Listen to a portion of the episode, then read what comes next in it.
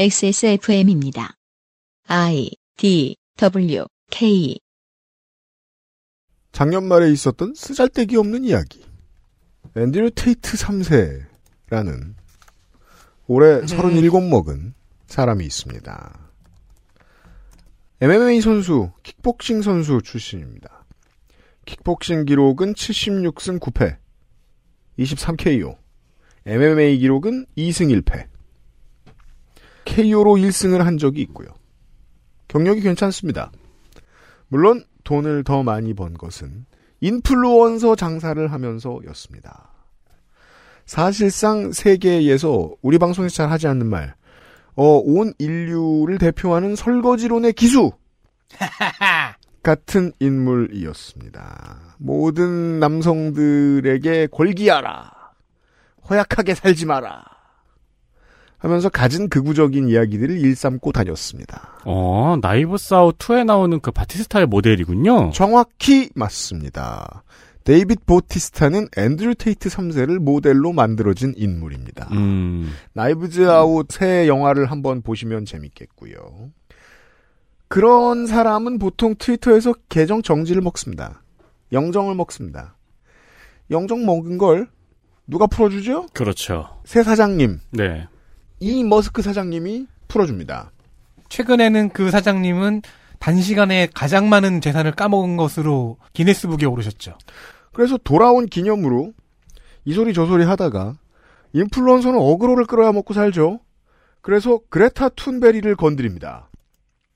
그레타 툰베리에게 12월 27일에 이런 트윗을 남깁니다. 나 이거 실시간으로 봤는데. 야, 나 차가 33대다. 음. 내 부가티는 8리터짜리 쿼드 터보다. 음, 맞아요. 나 페라리 6.5리터의 12기통인데 그거 두 대 있는데 이게 시작이야. 자기 차 앞에서 찍은 사진들을 올립니다. 그래서 네 이메일 주소를 알려주면 내 차가 몇 대인지 알려주겠다. 이러면서 환경운동가 그레타 툰베리에게 어그로를 끌고 그레타 툰베리는 이런 어그로를 전 지구인에게 다 먹고 있는 양반이기 때문에 그러니까 너무 레벨이 높은 상대를 골랐잖아. 나이와 무관하게 전투력이 높은 사람이잖아요. 그래서 딕조크로 맞섭니다. 그런 농담이 있잖아요. 차에 집착하는 남자들은 작다. 설거지론자들은 딕조크를 먹으면 주체를 못합니다. 음, 그 진짜 엄청 빡쳐하더라고요. 그래서 인플루언서 특유의 어, 레슬러 같은 프로모 영상을 찍습니다. 앤드류 테이트 3세가. 이 사람이 찍은 영상이 문제가 되었던 이유는 다음과 같습니다. 이 사람은 부가 수익을 내기 위해서 사실상 인신매매를 행하고 있었습니다. 보통 단순한 알바인 것처럼 속여서 여성들, 여성이죠, 다. 어, 시민들을 모은 다음에 그 사람들에게 알려주지 않았던 일, 웹캠 같은 걸 시켰습니다. 인신매매에 성매매 추가. 그리하여 안 그래도 그런 혐의로 수배를 받고 있던 사람이었는데 그레타 툰베리의 트윗에 화가 나서 스스로 찍었던 영상에서 탁자 위에 피자 박스가 올라가 있었는데 그 피자 박스를 보고 경찰은 앤드류 테이트가 숨어 있는 곳을 알아내서 이 사람을 체포하죠. 별거 아닌 얘기죠? 그리고 거기서 그레타 툰베리가 마지막으로 한마디 한 게 최고였죠. 피자 상자를 재활용했으면 됐잖아. 차는 뭐라 뭐라대. 피자 박스는 재활용을 잘했어야지. 이런 말씀을 하시면서. 그리하여 이글 보고 신난 아, 네티즌들은 영문 위키피디아에 달려가서 앤드류 테이트의 킥복싱과 MMA 전적에다가 가장 최근에 그레타 툰베리에게 1패. 무엇으로? 구속. 이렇게 써놓기도 해서 지금은 다시 지워졌습니다만. 이 나비 효과는 어디서부터 시작됐느냐? 일론 머스크죠 원인과 결과를 찾아보는 일이 제일 재밌습니다.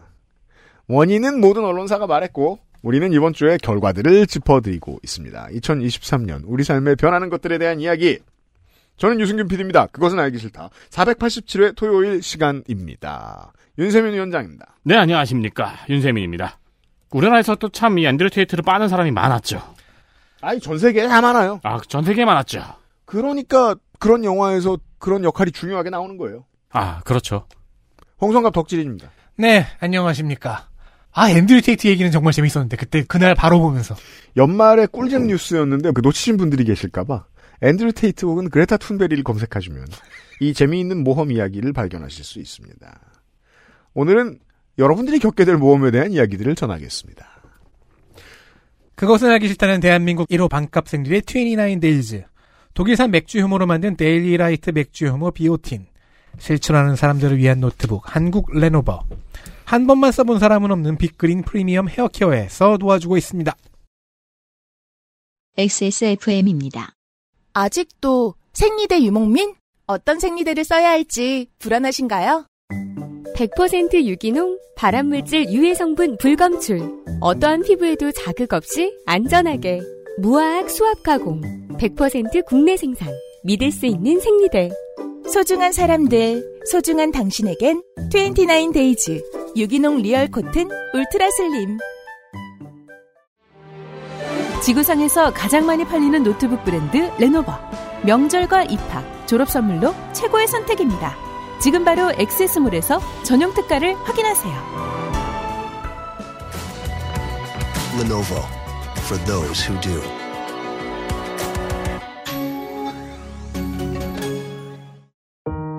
고객이 드나든 자리를 지켜보며 제품을 만드는 고집은 더 커져갑니다. 다시 돌아올 거라 믿기에 더 나아진 미래를 준비합니다. 정제수를 넣지 않고 자연 추출물로만 가득하게 자연과 환경을 생각하고 함께 숨쉬는 제품. 빅그린의 꿈은 아직 바뀌지 않았습니다. Big Green 함께 걸어요. 자연주의 천연 샴푸 빅그린. 전통의 투쓰리 제품부터 워터 신제품까지. 그렇습니다. 신제품이 나왔습니다. 20종의 다양한 구성으로 기획한 설날 선물 패키지가 있습니다. 당연히 20종 구성 모두를 읽어드리지 않습니다. 최대 55% 할인. 사시면 됩니다. 바로 들어 선물 가능하게 쇼핑백도 챙겨 넣습니다. 언제나 그렇듯 빅그린은 포장재부터 쇼핑백까지 자연분해가 잘 되는 것들입니다. 그래서인지 빅그린 쇼핑백을 저희 고양이가 되게 좋아해요. 고양이는 쇼핑백을 좋아해요. 아니, 다른 쇼핑백보다 더욱더 총애해요. 음. 제가 한 10개 정도를 쫙 이렇게 깔아줬거든요. 저희 집은 가끔 빅그린에서 주는 그 너절한 빨리 썩는 가방 이런 거 있거든요. 그걸 이제 너절한? 그, 너절하죠 빨리 썩는데 어, 예뻐요. 강아지랑 산책할 때 배변 봉투 담는 봉투로 쓰고 있습니다. 저희 고양이는 물어뜯고 있습니다. 음. 자, 보통 18일쯤 되잖아요? 그럼 택배사들의 배송 마감입니다. 얼마 남지 않았습니다. 따라서 당신에겐 별로 시간이 없습니다. 다음 주 수요일이면 마감입니다. 빅그린 주문하실 분들 빨리 주문하세요. 빨리 주문하세요. 올해부터 바뀌는 우리들의 일상생활에 대한 마지막 이야기 시간입니다. 돈 얘기 다시 한번 합시다. 미성년자 상속 채무 제가 이번 주 내내 제 안에, 의심을 하면서 우파가 되어가고 있어요. 제 안에 의심투성이 목소리와 싸우고 있잖아요. 음, 이게 이제 옛날 드라마였던 덱스터식으로 얘기하면 이제 dark passenger인데 그렇죠. 나에게 기생하는 이 승객을 passenger. 그래서 이 조- 목소리를 조용히 하게 하기 위해서 이번에는 국민의힘 의원들이 잘한 걸 찾아봤습니다. 애썼어요. 이번에도 상속인데요. 음. 가난한 사람들의 상속입니다. 아 그래요? 부모님이 돌아가셨어요. 음, 그래서 상속인이 됐어요. 음, 알고 보니까 숨어있던 빚이 어마어마하게 많았습니다. 그죠. 그래서 갑자기 날아든 빚 독촉에 패닉했다는 이야기. 혹은 미성년자 뭐 10살, 12살 이런 아이에게 빚 독촉이 갔다는 이야기. 좀 들어보셨을 겁니다. 7, 80대의 삶에 대해서 좀 얘기를 해봅시다. 일단 직장을 잃는 것은 자기 삶의 큰 부분을 잃는 것입니다. 왜냐하면 내 쓸모를 확인받을 계기를 잃어버리기 때문에 다, 자, 모든 건 자존감, 자존심 이런 것들과 관련이 되어 있습니다. 안정감은 나중 일이에요. 안정감이 없어도 모험을 얼마든지 할 수 있어요. 누군가가 나에게 태스크를 준다면. 근데 그런 태스크가 노인들에게 사라집니다. 그리고 천천히 경제 능력이 사라져갑니다. 음. 경제 능력이 사라졌을 때 너무 많은 것을 잃는다고 공포감을 가지고 있는 한국인들이 많습니다. 언제? 요즘 같은 명절에. 네. 자식들에게 뻐기고 싶으면 뭐가 있어야 되는 거예요. 그렇게 해야 지킬 수 있는 알량한 자존심은 내가 빚진 걸 숨길 때에도 동일하게 적용됩니다. 절대 말 안 하죠. 네. 네. 왜인지 느끼시겠죠?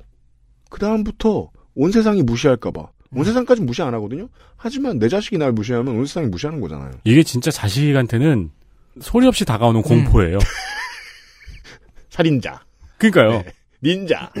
보통 이런 경우에는 상속을 받기 전에 3개월의 승려 기간을 보장을 받아요. 음, 그런 후에 상속할지 포기할지 결정을 합니다. 음, 그런데 문제가 있습니다. 음, 법리상 그리고 판례상 한 가지 문제가 있습니다. 음, 3개월 기간이 시작되는 시점이 언제인가? 음, 제가 이걸 알아보느라 변호사 블로그를 열어 들어갔는데 음. 상속을 인지한 날부터입니다. 정확히 표현하면 자기가 상속인인 것을 그러니까 상속받은 것을 인지한 날부터고요. 음. 채무가 상속할 채무가 있다는 걸 인지한 날부터가 아닙니다. 이게 어폐가 대단한 게 그러면 태어난 날 혹은 뭐 한글을 깨우친 날으로부터 3개월이라고 될 거 아니에요. 그러면은 아까 말했던 예 중에서 어린아이 예로 한번 돌아가 볼게요. 음, 아홉 살이에요. 음, 근데 부모님이 사업을 굉장히 정력적으로 하- 해서 빚도 있고 음. 돈도 있어요. 음. 근데 갑자기 사고로 죽었어요. 음. 그래서 이 아이는 자기가 상속인인 걸 알았어요. 음. 부모님이 돌아가셨으니까. 음, 그래서 일단 돈을 받았어요. 음. 그런데 빚이 따라온 거예요. 그럼 뭐 토해요? 근데 빚 독촉이 70일 뒤에 왔다면 음. 아니, 상속 포기를 할 100일 뒤에 왔다면. 그러면 음. 큰일 그러니까 뒤늦게 알아버린 탓에 상속 포기를 못하고 3개월이 지는 거예요. 제가 퇴근하려고 나갔어요. 음. 근데 갑자기 앞 에서 빨간색 스포츠카가 드리프트를 하더니 끼익 하고 조수석 문을 딱 열어요. 음. 그러더니 안에 있던 여성분이 음. 급한 건 가면서 얘기할 테니까 어서 타! 라고 하면은 에바로 말하면 미사토잖아.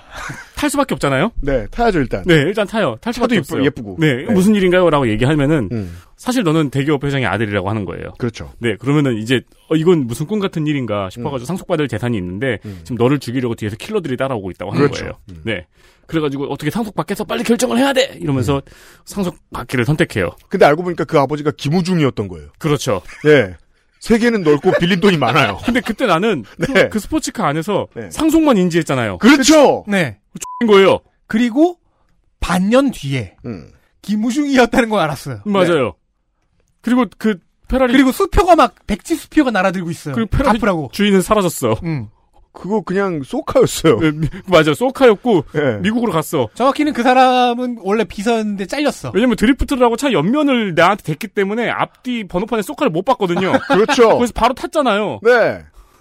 그리고 그 사람은 이제 잘려가지고 집에 그리고 나서. 그때 CCTV를 확대해 보니까 뒤에 소카 이렇게 써 있어요. 누나가 오늘 태워준다 써 있어요. 아까 그린카인가? 아무튼 미, 미사토는 없어졌어. 그러면 이런 임원 모양이 되면 그 채무 갚아야 되는 거예요. 음. 그러니까 상속 떠넘기는 전문 업자였던 거죠. 그렇죠. 네. 특히나 상속 시점 당시에 아까 말한 것처럼 미성년자였다면 음. 부모의 재무 상황을 제대로 알 수 있을 가능성이 별로 없죠. 네. 그럼요. 아니 나이 먹어도 몰라요. 국민의힘 서병수 의원의 대표 발의로 민법 1019조에 제3항이 신설되었답니다. 뭡니까? 상속받을 재산보다 채무가 많은 경우에 한해서 혹은 미성년자일 때 이 두 가지 조건이 한해서는요. 3개월 세는 시점이 채무 사실을 안 날부터입니다. 네. 작년 12월 13일자로 시행되었습니다. 이렇게 바뀌었습니다. 모르긴 몰라도요. 우리 인생 조금 더 살다 보면 혹은 이미 경험한 분들, 경험하실 분들 많을 거예요. 음. 합리화됐어요. 네. 이거야말로 합리화죠. 다음 보시겠습니다.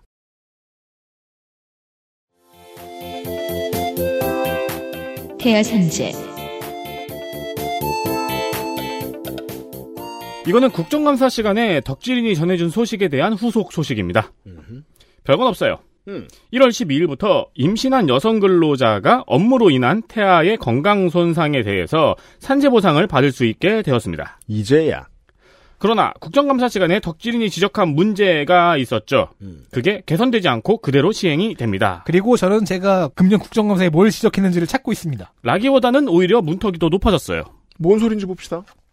당시 노동자의 생식과 건강에 영향을 줄 수 있는 화학물질이 1484개인데 이중 17개만 유해인자로 규정했다는 지적이 있었죠. 기억나네요. 음, 이 17개가 그대로 통과했습니다. 그러니까 사실상 법이 안 바뀌었다는 소리가 되겠습니다. 뭐야 이게? 이걸 국정감사에서도 지적을 했는데 음. 바뀌지 않고 그대로 통과가 됐어요. 네. 그리고 법원에서 인정한 그 과로, 스트레스, 교대 근무도 담기지 않았고요. 왜냐하면 과로 스트레스 교대 근무를 넣으면 모든 기업들이 망한다고 사설이 1년 동안 나올 거거든요. 음. 네. 중대재해기업처벌법도 지금 이런데. 중대재해기업처벌법보다 더 무서워요. 이게 그대로 통과됐다고 하면 안 되고 한번 개정을 했는데 음. 또 이게 그대로 통과된 거예요. 음, 이준석 씨는 슬슬 마음에 들기 시작합니다. 이것이. 원래는 이 시행령에 제시되지 않은 유해인자, 즉 예외인자에 대한 조항도 있긴 있어요. 음. 17개 딱 못 박은 게 아니에요. 음. 그게 건강손상 자녀와 의학적 관련성이 인정되는 유해인자 라고 규정을 해놨어요. 네. 그러니까 예외도 저- 인정을 하겠다. 음. 근데 개정을 하면서 이거를 음. 건강손상 자녀와 인과관계가 있음이 한국산업안전보건공단법에 따른 안전보건공단 또는 고용노동부령으로 정하는 기관의 자문을 통해 시간적 의학적으로 증명되는 경우로 바뀌었어요. 16차선 도로였다가 피막골 가장 안쪽 식당으로 들어가는 길처럼 좁아졌어요. 그렇죠. 하이패스 안 되는 남산터널 요금소처럼. 네. 이거는 그러니까 전에 의학적 관련성이 인정된 유해인자 여기 이 버전에서는 이 인정을 병원이 해도 되고 그렇죠. 의사가 해도 되고 그렇죠. 아니면 어딘가에 법률가가 해도 되고 음. 그런데 법률가와 의사가 같이 하겠죠, 보통은. 근데 여기서는 기관의 자문을 통해 네. 그리고 시간적 의학적으로 그러니까 조건이 더 복잡하게 바뀐 거죠. 속내. 사실상 안 되게 하겠다는 겁니다. 그리고 또 그런 지적도 있었어요. 대상이 임신 중인 노동자로 정했잖아요. 음. 이 말은 아버지의 영향을 뺐다는 거거든요. 그렇죠. 근데 유해인자의 아버지가 노출이 되어서 태아의 건강에 손상이 됐을 임신 당시에 음. 네. 그걸 간- 완벽히 피합니다. 그걸 완벽하게 피했습니다. 이것도 개정안 이전에 지적을 했어요. 네. 언제? 작년 1월부터 지적을 했어요. 음. 재밌죠? 남성들의 지지표가 압도적으로 많았던 정부가 등장하여 근데 이것도 수정되지 않았습니다. 남성을 아예 제끼는 정책을 보여주고 있습니다. 네. 그러니까 좋게 바뀐 소식이 하나 있는데 음. 이게 처음부터 이런저런 문제가 있다. 이거 음. 하려면 이렇게 고쳐야 된다. 한데 안 고치고 그냥 했어요. 네. 이 태아산재법은 2009년에 제주의료원에서 일하는 15명의 간호사 중 음. 5명이 유산을 하고요. 음. 4명이 선천성 심장질환을 가진 아이를 낳았습니다. 음. 그래서 산재를 신청을 했는데 음. 유산만 산재로 인정이 되고요. 네. 자녀의 건강 손상은 인정이 되지 않았습니다. 음. 이게 그래서 대법원까지 올라갔고 음. 11년이 지난 2020년에 대법원에서 산재로 인정을 했습니다. 네. 참고로 여기서 대법원에서 산재로 인정하면서 음. 과로 스트레스 교대 근무도 함께 인정을 했었고요. 네, 조금 복잡하겠지만 좀 봐주십시오. 과로 스트레스 교대 근무 때문에 2020년에 대법원에서 이 간호사 선생들이 산재다라고 인정을 해준 판례를 남긴 건데 이번에 바뀐 법은 과로 스트레스 교대 근무를 인정하지 않기로 했습니다. 따라서 판례를 역행하기 위해서 만든 법임을 알 수 있습니다. 네. 그 다음번에 1심, 2심 들어갈 때 과로 스트레스 교대 근무로 그 간호사 선생 아닌 누가 와서 산재 넣으려고 해도 태아가 아까 사망했든지 아니면은 출산하기 전에 사망을 했든지 전부 다 통과 안 될 거라는 거예요, 산재. 그렇죠. 그렇게 법을 만들었다는 겁니다. 그러면은 국회에서 그러니까 임산부의 과로 스트레스 교대 근무가 태아에게 영향을 전혀 미치지 않는다라는 의사를 찾아오시기 바랍니다. 병원 포함 기업은 정말 끔찍하게 아낀다는 사실을 알 수 있습니다. 음, 네. 도로교통법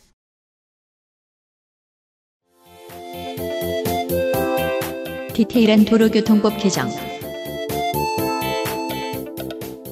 사실 금년에 정부에서 낸 정책 변경 자료집은요. 음, 무거운 이슈가 예년에 비해서 적고요. 되게 점잖게 말하는데 일 안 했다.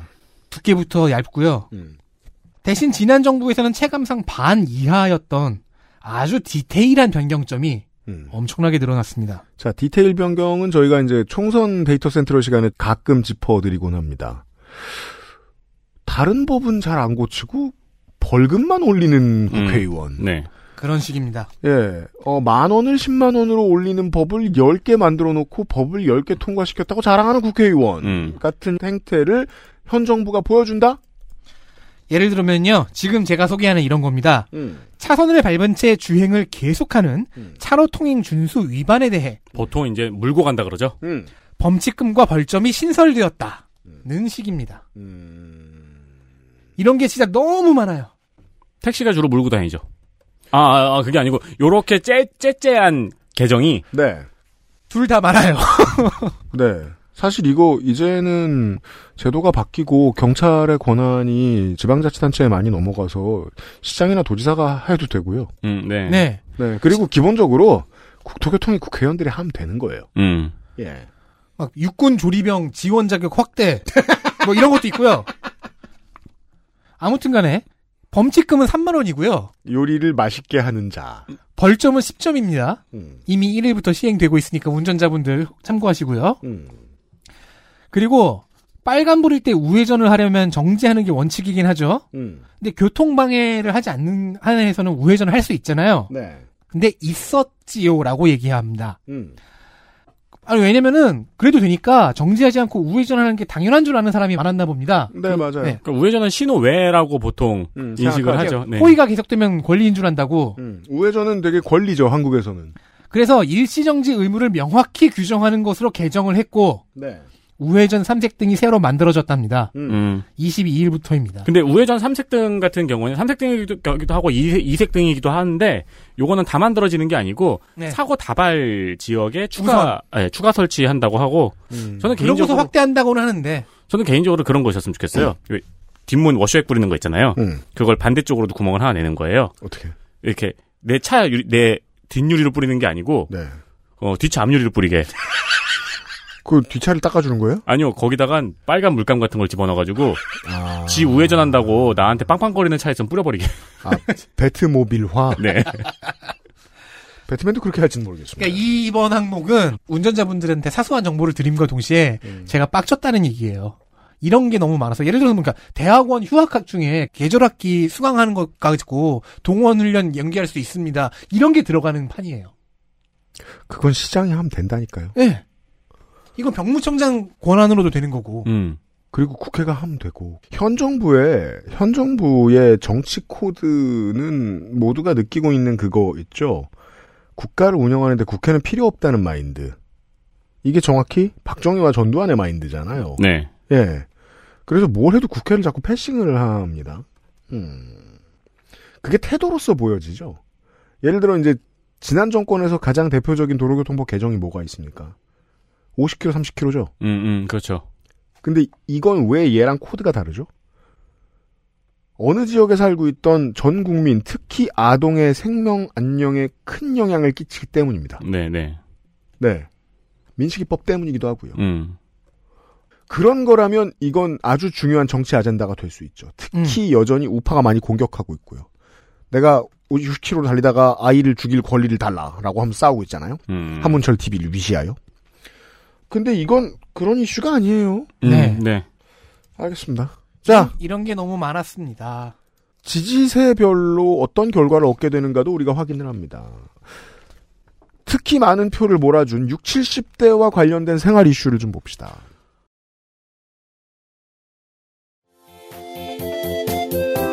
노인 공공 일자리 그대로 이번 달라지는 것 시리즈가 예년에 비해서 굉장히 독특하다는 말씀을 여러 번 드렸죠. 네, 진행하는데 큰 어려움을 겪고 있습니다. 방금 전에도 제가 말했고요. 그래서 이번에는 최초로 변하지 않은 것을 소개해 드립니다. 할 게 꽤 없습니다. 예. 왜냐면은 윤세민은 굉장히 성실하게 임한 거예요. 아, 저 방금 저처럼 너무 빡쳐서 아무거나 집어넣는 그런 아, 게 아니라. 이거는 변하지 않았다는 사실이 큰 의의가 있어요. 그죠? 네, 보시죠. 정부에서 공공형 일자리를 줄이고 민간 사회 서비스형 일자리를 늘려서 일자리의 질을 높이겠다고 발표를 했죠. 음. 실제로 예산도 줄여서 국회에 제출도 했습니다. 네. 예산을 줄였어요. 네, 올해 8월에 국회에 제출도 했어요. 줄인다 캤어요. 노인 공공형 일자리는 월 30시간을 일하고 27만 원을 받는 사업입니다. 정말 벼루기가 아니죠. 이거보다 급여가 조금 높은 사회 서비스형 일자리가 있는데 음. 요거는 59만 원, 한 60만 원 받아요. 네. 그리고 200만 원이 넘는 민간형 일자리도 있습니다. 네. 민간형 일자리는 말 그대로 진짜 취업이죠. 200만 원이 넘으니까. 네, 그렇죠. 음.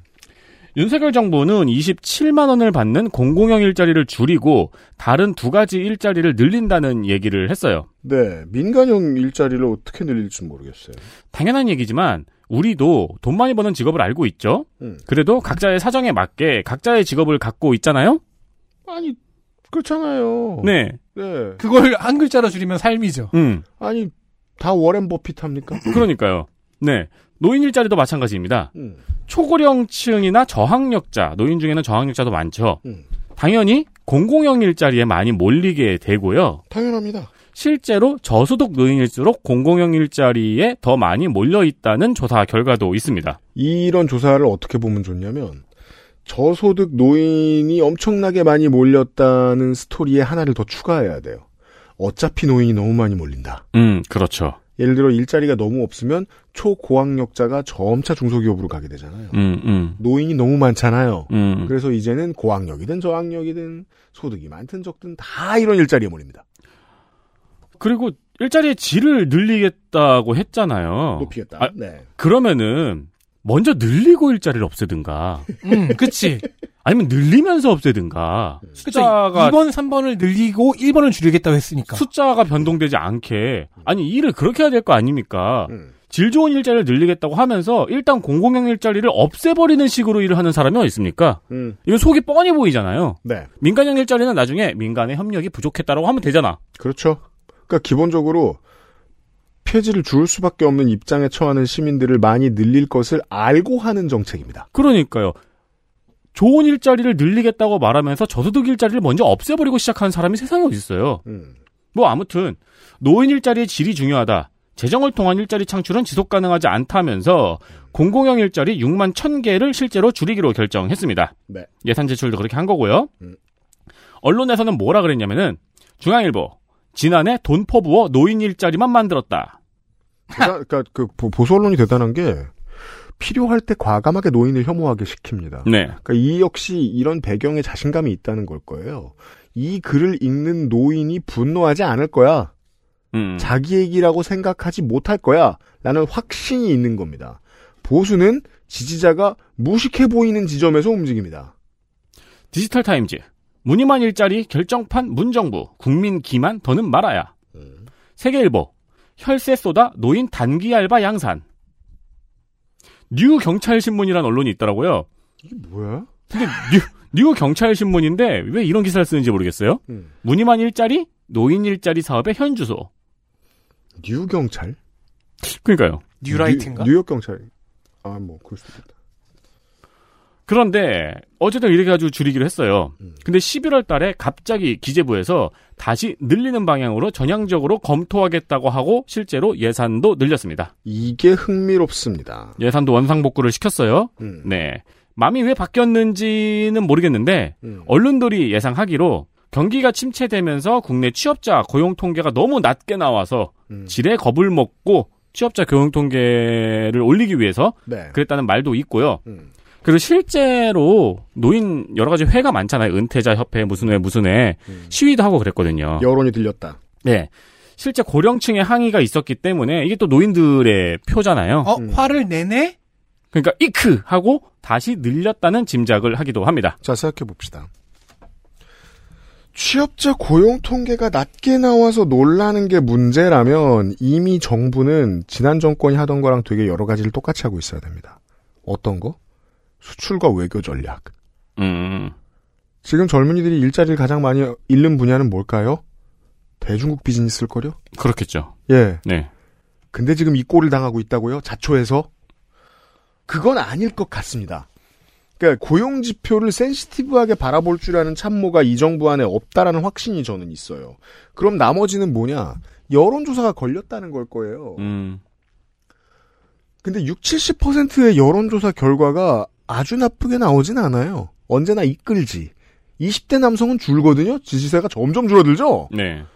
근데 6, 70대는 안 줄어요. 안 줄죠. 할만 하거든요? 그럼 남은 저의 상상은 하나밖에 없습니다. 주변에 최측근에 친한 어떤 노인들의 얘기를 아름아름으로 들었다고 밖에 생각할 수 없습니다. 저는. 음. 그게 가장 합리적인 추측일 거라고 음. 봅니다. 예. 요새 갈 데가 없다고 왜 노인 일자리는 어디에 쓰이냐면요. 가장 메이저한 게 세 가지 정도가 있습니다. 소득 줄어든 거 보전해주고요. 노인 물가 싸죠. 네. 이 정도로 보전 어느 정도 할 수 있는 기능이 충분히 있습니다. 다른 데보다 좀 더 같은 값으로 귀한 돈으로 쓰일 수 있습니다. 밥을 먹어도 더 싸. 그렇죠. 놀아도 더 싸. 동사무소에서 탁구 10시간씩 커피 한 잔 해도 더 싸. 괜찮아요. 그리고 운동시켜줍니다. 음, 맞아요. 예방의학입니다. 네. 그리고, 그리고- 아까 말씀드렸듯이 내 삶에 없어진 하나를 채워줍니다. 자존감. 태스크, 음. 자존감. 네.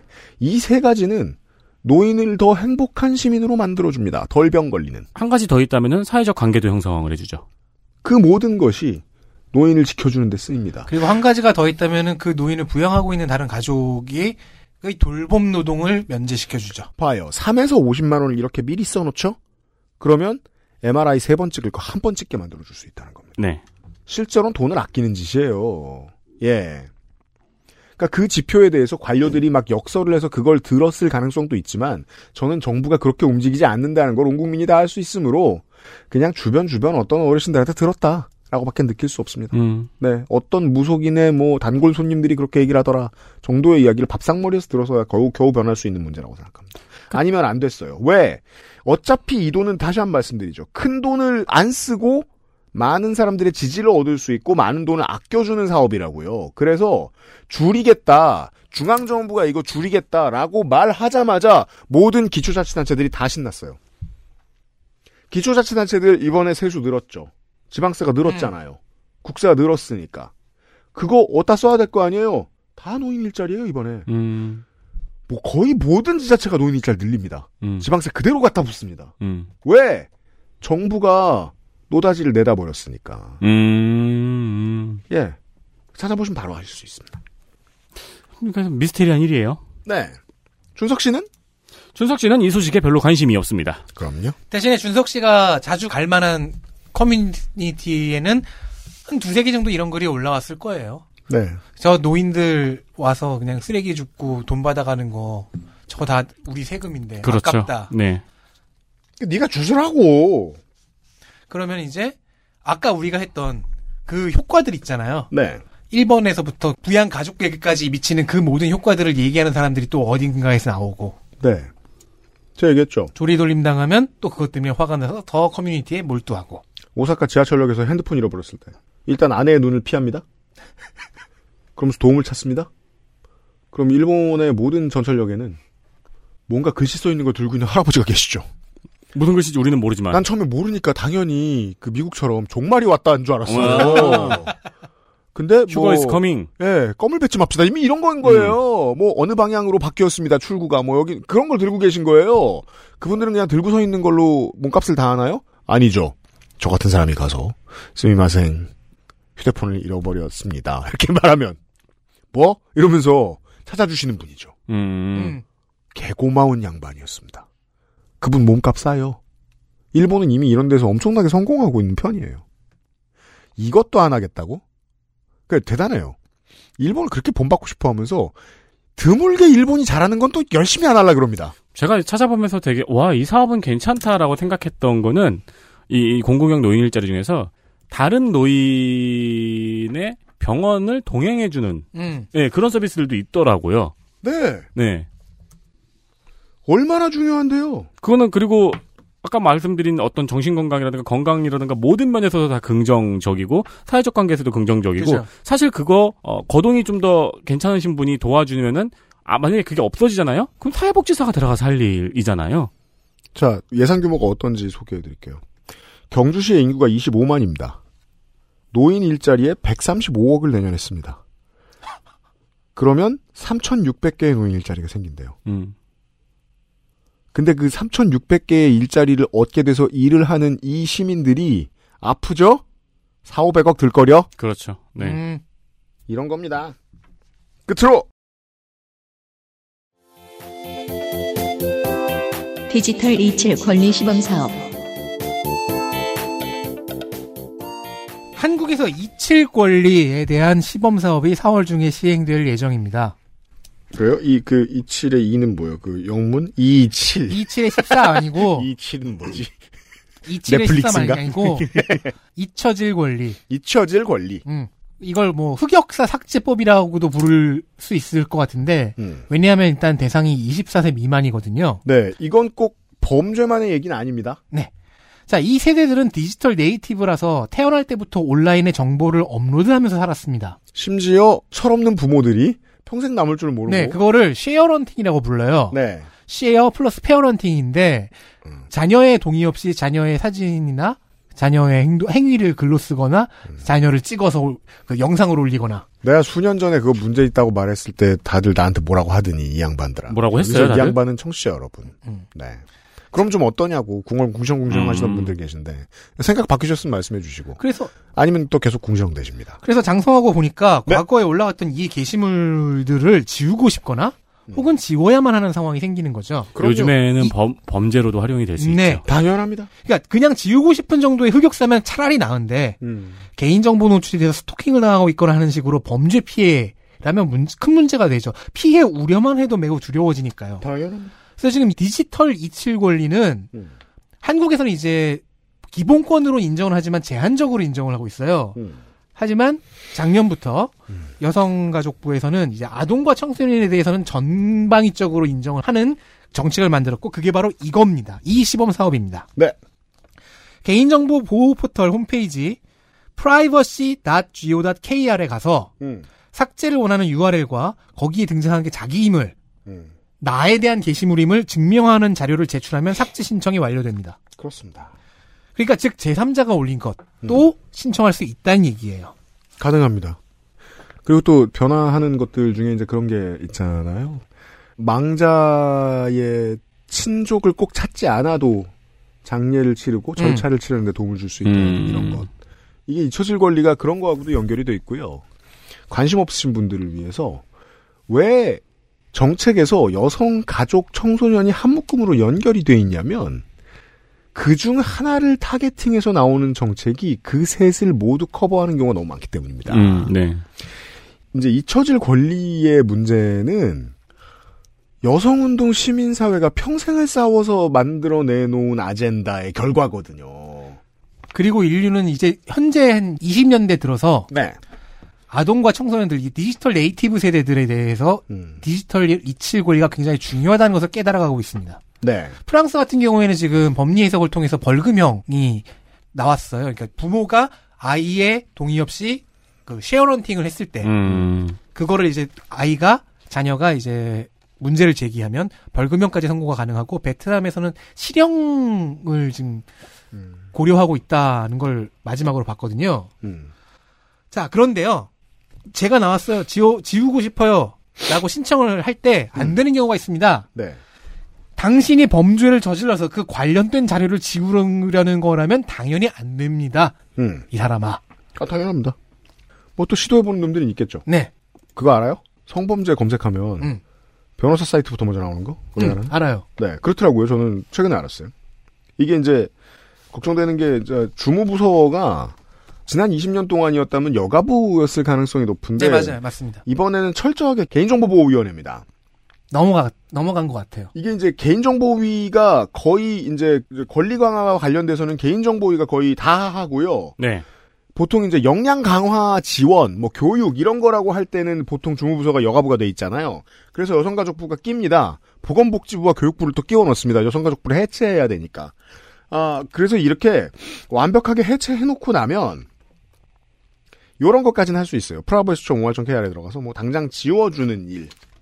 그리고 뭐 관련된 뭐 그 법 위반 단속을 강화하기 위한 캠페인 이 정도는 할 수 있을지 모르겠는데 그 외에 인식 제고 사업들이 있어요.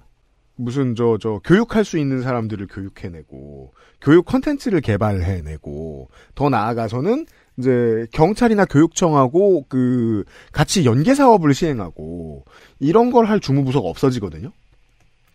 그래서 사업이 좀 부실해질 수는 있습니다. 음, 그렇긴 해요. 네. 그러니까 앞으로 여가부가 없어져서 부실해질 수많은 사업들 중에 하나이기도 합니다. 네. 그러니까 좋게 닻을 올렸는데 좋은 의도로 지지부진하다면 그건 정부 개혁안과 밀접한 관련을 갖고 있습니다. 2023년 변화한 것들 이야기였습니다. 저는 그냥 다만 경기도 사신 그 이준석 씨가 여기에 해당이 되지 않길 바랄 뿐입니다. 24세 이하라면서요. 네. 윤석 씨는 30대 초중반. 아, 다행이네요. 음. 네, 아무튼 수사나 재판 중인 사건 관련 게시물은 지울 수 없습니다. 변호사를 찾으세요. 네. XSFM입니다. 아직도 생리대 유목민? 어떤 생리대를 써야 할지 불안하신가요? 100% 유기농, 발암물질 유해 성분 불검출. 어떠한 피부에도 자극 없이 안전하게. 무화학 수압 가공. 100% 국내 생산. 믿을 수 있는 생리대. 소중한 사람들, 소중한 당신에겐 29 데이즈 유기농 리얼 코튼 울트라 슬림. 히비스커스 꽃 추출물 65%, 유기농 올리브 10가지 베리 추출물, 이 모든 걸 하나로 빅그린 히비스커스 샴푸. Big Green 약산성 비건 샴푸 빅그린 히비스커스 자, 전화 연결해 보겠습니다. 여보세요? 데일리라이트 맥주 효모 드셔보셨다고요? 네, 비슷한 다른 회사 제품도 먹어봤는데요. 분말이라 역하고 먹기가 많이 불편했거든요. 근데 데일리라이트 맥주 효모는 알약이라 먹기도 편하고요.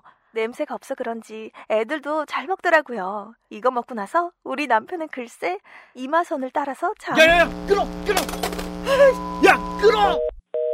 아, 통화 연결이 고르지 못하네요. 들을 말씀은 아직 많이 남아 있는데 아쉽습니다.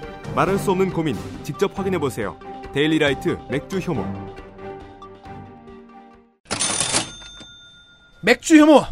설날 프로모션 첫 타자. 맥주 효모. 아직 유효한 프로모션입니다. 10% 할인이 있고요. 거기에 더해서 4개 구매 시 1개 증정. 여러분이 서두르셔야 됩니다. 왜냐하면 여러분 몸에 어떤 것은 이미 서두르고 있기 때문입니다. 네. 보통 타인을 위한 선물보다 자신을 위해 선물하는 듯 하다니요. 친박연대 한나라당 탈당하듯 빠르게 사라지고 네, 있다는 아, 번, 번지. 이거 먹고 뭐가 어떻게 됐다, 뭐가 좋아졌다라는 얘기가 많이 들립니다. 아, 저희 어머니가 자꾸 사달라고 하시네요, 요즘. 자기 자신이 제일 잘 느끼니까 이렇게 재구매가 많고 판매가 많을 거라고 생각합니다. 진짜 많이 팔립니다. 단일 품목 중에 우리 어, 액세스몰에서 제일 많이 팔리는 물건입니다. 필요하신 분들은 프로모션 기간에 구매하십시오. 감사합니다. 아스트랄 뉴스 기록실 뉴스 아카이브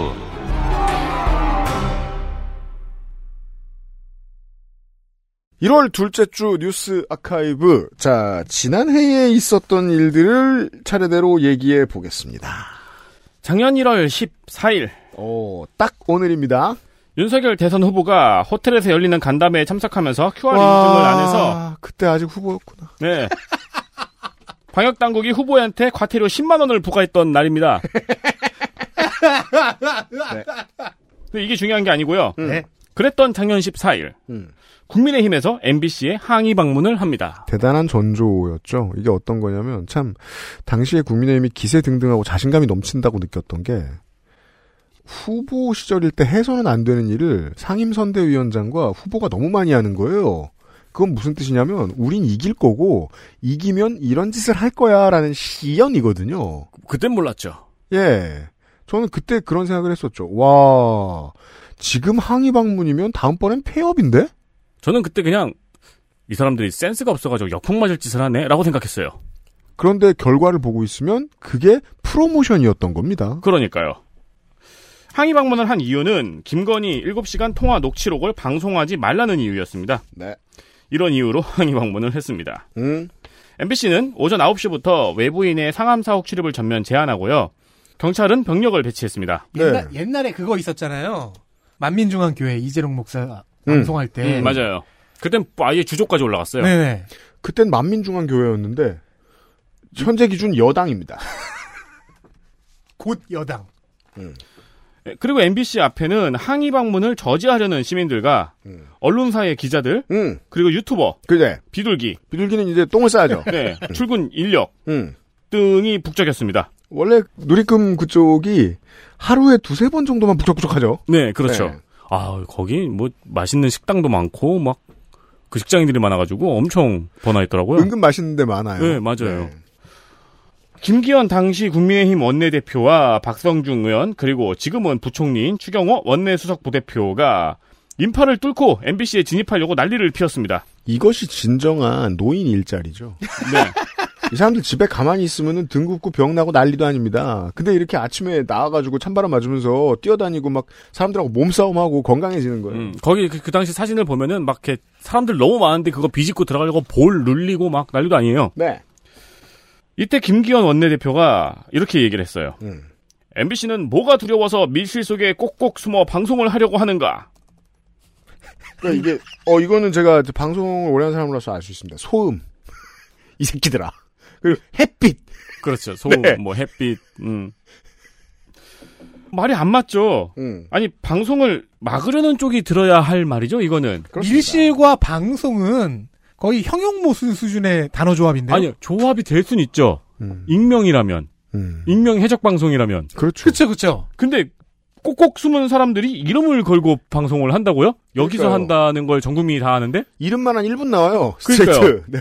어디서 방송하는지 전 국민이 다 아는데? 음, 그럼 지들 어떻게 알았어? 밀실인데. 그러니까 여담으로 김기현 원내대표는 이날 자기 손에 멍들었다고 손 사진을 찍어서 페이스북에 올리기도 했습니다. 네. 이 당 사람들은 참 다친 거 SNS에 그니까요. 뭐 모든 정치인이 그렇긴 합니다만. 네. 보통 이, 당 사람들은 참 네. 다친 거 SNS에 잘 올려요. 보통 우파하면은 물리적 강함을 좀 숭상하는 그런 미학이 좀 있어야 되는데. 아, 저는- 앤드류 테이트처럼. 옛날에 그 누구지? 시, 시의원한테 싸대기 맞고 누구지? 자기 볼 요렇게 찍어가지고 올리는 아 진짜요? 네. 우와. 근데 아무리 봐도 안 다쳤거든. 그니까요. 크리스 락도 그런 짓은 안 했습니다. 모공이 너무 커서. 음. 충남 앵그리버드로 검색해도 뭐가 나오질 않네. 그리고 이날 저녁 법원에서 김건희 씨 측에서 제기한 방송금지 가처분 신청이 수사 중인 사안과 개인적인 정치적 견해에 대한 발언만 빼고 음. 방송해도 된다고 음. 네, 방송금지 가처분 신청이 기각이 되었죠. 일부 그렇습니다. 인용 기각되었죠. 네. 사실 일부 인용된 것도 법원이 엄청나게 욕먹어야 하는 상황이었다고 저는 생각을 하는데. 네. 박성준 의원은 되게 바빴어요, 이 시즌에. 음. 그, 이 하루 전날에는 음. YTN을 항의 방문했거든요. 모든 게 예고편이었습니다. 네. 그러니까 지금 항의 방문했는데 너네들 안 들어주면 우리 집권하면 민영화다. 그러니까요. 네. YTN의 돌발 영상이 편향됐다고 주장을 하려고요. 음. 왜냐면은 몇 년 전에 그 헤이 클로이 그때부터 음. 마음에 안 들었던 거예요. 헤이클로이는 오랫동안 기억하네. 네. 그 전에도 한두 달 전에 11월쯤에 김건희 씨의 자택 취재가 부당하다면서 YTN을 또 항의 방문한 적이 있었거든요. 그렇습니다. 국민의힘에서는 YTN이고 MBC고 이때부터 미웠던 거예요. 그럼요. 박성중 의원은 작년에 MBC 민영화 얘기도 꺼냈습니다. 그죠? YTN은 전초전이죠. 이 사람들한테. 왜냐하면 MBC를 무너뜨리는 게 핵심이기 때문에. 음. 음. 참고로 작년 1월 12일에는 유튜브에 공영방송 정상화 공약이라는 걸 냈어요. 음. 정상화라는 아, 말 정상- 여기서 또 썼네요. 네. 참 좋아해. 그러면서 야, 국제뉴스 박근혜 용어가 돌아오다니. 그러니까요. 심지어 공영방송을 지네가 음. 그러면서 메인 뉴스에 국제뉴스 30% 이상 편성. 그러니까 이거는 뒤집어 말하면 국내 뉴스를 70%까지 끌어내리겠다는 소리. 네. 네. KBS 영상 아카이브 open source로 개방. 아카이브는 이건 뭐 그럴 수 있죠. 괜찮죠? 그죠. 근데 모든 아카이브가 뭐 개발자가 쓰는 것도 아닌데 open source는 또 뭐야? 음. 잘 퍼가라고 하는 건가? 뭐. 네, 그런가 보다. 그리고 사극 의무 제작. 이건 최수종법 소위. 최수종에게 영생을.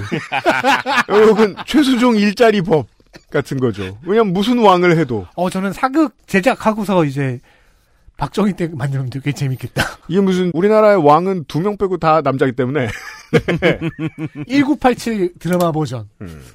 아니 근데 영상 아카이브 오픈 소스로 개방은 음. KBS가 이거 저작권료 받아야 되잖아요. 음. 그거 못 받게 하겠다는 얘기인가? 그럴 수도 그럴 수도 있겠네요. 있죠. 네. 음, 그니까요. KBS 굶기는 거 되게 좋아하죠. 음. 음. 이정현 청와대 홍보수석이 KBS에 전화했던 거 기억하시나요? 그렇죠. 아이고 그 뭐, K, 하필 대통령이 오늘 KBS를 받네. 그거 유죄 판결 받아서 벌금 천만 원 받았습니다. 그, 그게 참 이상하죠. 지금의 정권의 실세들 보고 있으면, 욕망이라는 이름의 전차잖아요. 그렇죠. 지들이 어디로 꼬라박을 줄 모르고 막 달려가잖아요, 지금. 네네. 쉬운 예들이 너무 많지 않습니까? 월북 공무원 한 사람 못 살린 거로 전 대통령을 잡아족치려고 하다가 참사가 났는데 그러면 그 다음번 대통령이 성격이 너무 더럽고 자기들이 싫어해. 그러면 문 대통령이 1년형 받으면 이 사람들은 152년형 받아야 됩니까? 160년형 받아야 돼요? 하지만 이들의 논리에 의하면 그렇잖아요. 네.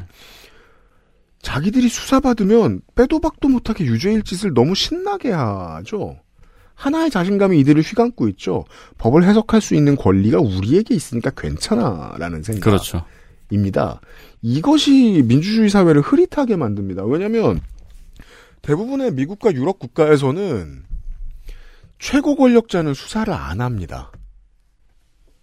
왜냐하면 다음번 최고 권력자들이 수사기관을 내게 길들이고 싶어하는 욕망을 가질 수밖에 없기 때문입니다. 음, 음, 음. 그게 정치 보복이 무조건 피해져야 되는 이유죠. 네. 심지어 지금의 정권은 그 사실도 알고 있어요.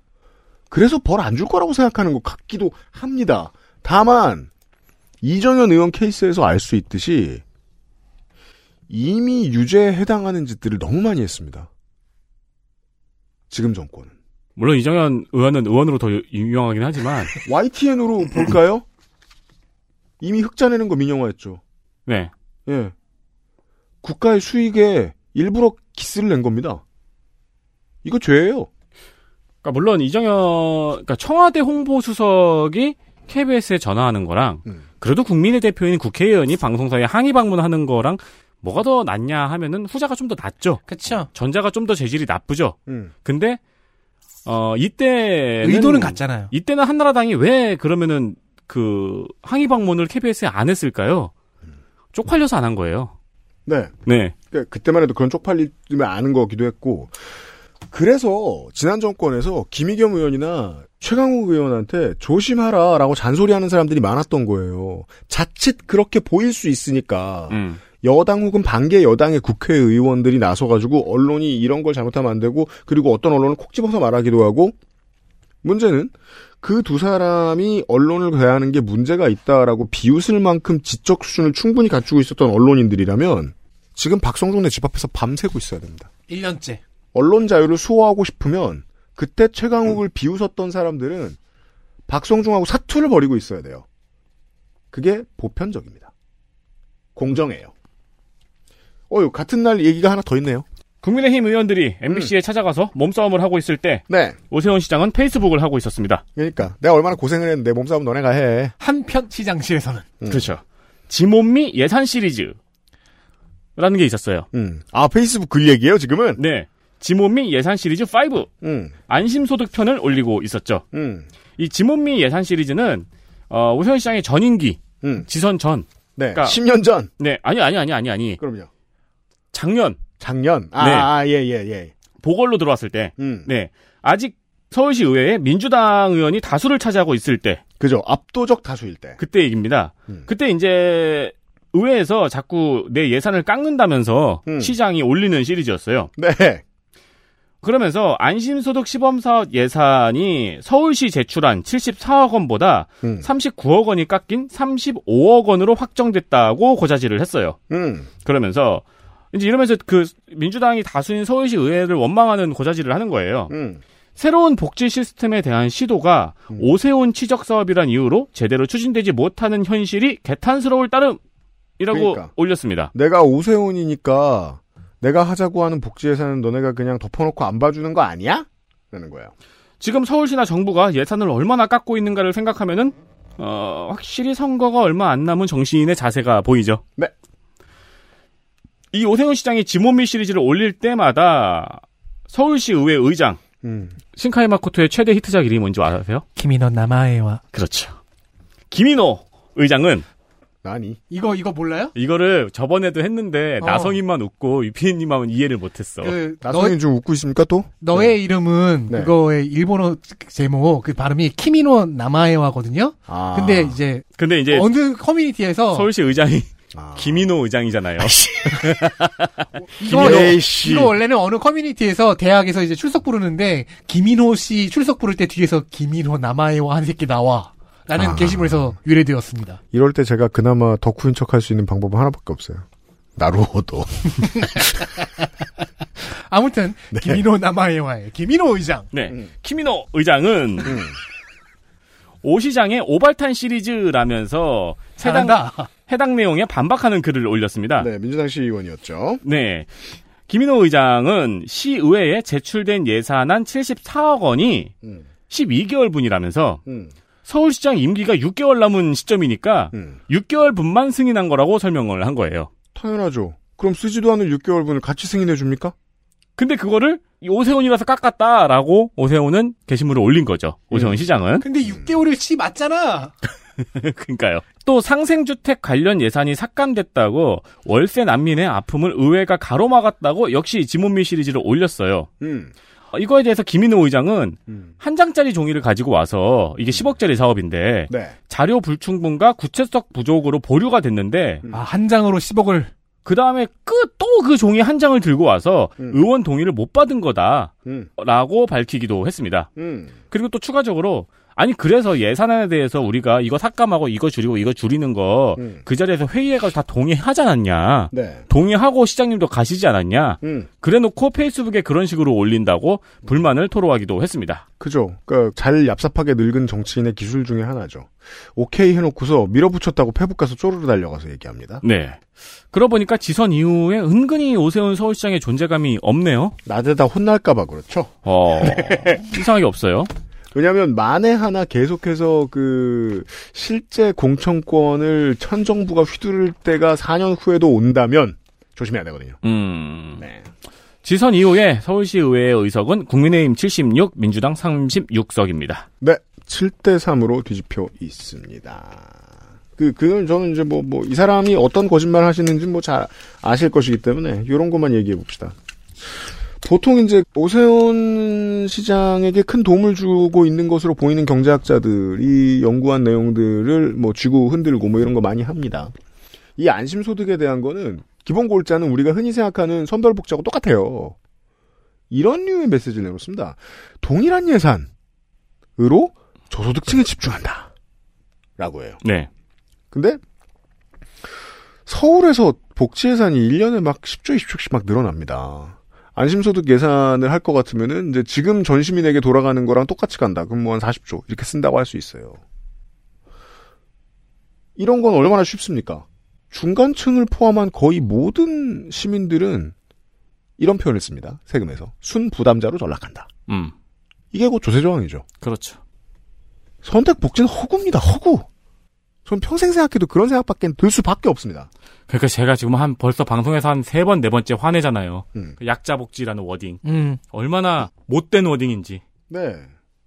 그건 계급제를 만들려는 시도에 불과하다고 생각해요. 음. 있는 사람은 있는 사람들대로 없는 사람을 미워하게 되고 없는 사람들은 더 비참해집니다.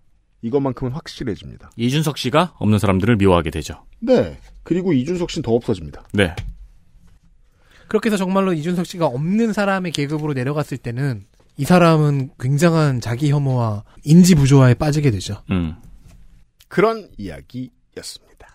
이번 주에 뉴스 아카이브였고요. XSFM입니다. 초일류 글로벌 PC 브랜드 레노버에선 내가 원하는 컴퓨터를 customizing 할 수 있다, 없다? 지금 XS몰에서 확인하세요. Lenovo for those who do.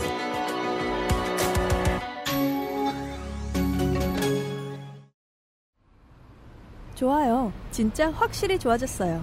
어, 이렇게까지 효과가 좋을 줄은 몰랐어요. 자신감이 생기니까 어제는 소개팅도 했다니까요. 아 저한테 진짜 잘 맞는 것 같아요. 저 이거 먹으니까 세상에나. 아 저 이마선을 따라서요. 잠먹. 야 야 잠만. 마고 마고 마고. 누구 망하는 걸 보고 싶나? 말할 수 없는 고민? 직접 확인해 보세요. 데일리 라이트 맥주 효모. 저희 얼굴, 얼굴을 자주 보시는 건 아니죠. 저희 목소리를 좀 자주 들으시게 됐습니다. 이번 1월이 지금 설이 껴 있어가지고. 네. 구성이 거기서 거깁니다. 네. 우리가 여기서 지금 이번 주에 인사를 드리고, 다음 주에 기사 읽기 놀이를 해야죠? 기사 읽기 친척들이 다시 모입니다? 이번에는 어떤 성우님이 도망에 실패하셨을까? 이미 납치되었습니다. 성우님께 미리 죄송하고요. 네, 다들 단단히 마음을 먹고 오시는 것 같지만, 끝날 때는 얼굴이 하얘져 있습니다. 다음 주 이 시간 설날 기사 읽기 놀이 시간에 뵙도록 하겠습니다. 비상시국 대 체크인은 물러갑니다. 그것은 알기 싫다. 487회 87회야. 13주 뒤에 공개 방송에서 만나요, 여러분. 그것은 알기 싫다. 487회였습니다. 안녕히 계십시오. 안녕히 계십시오. 빠염. XSFM입니다. I D W K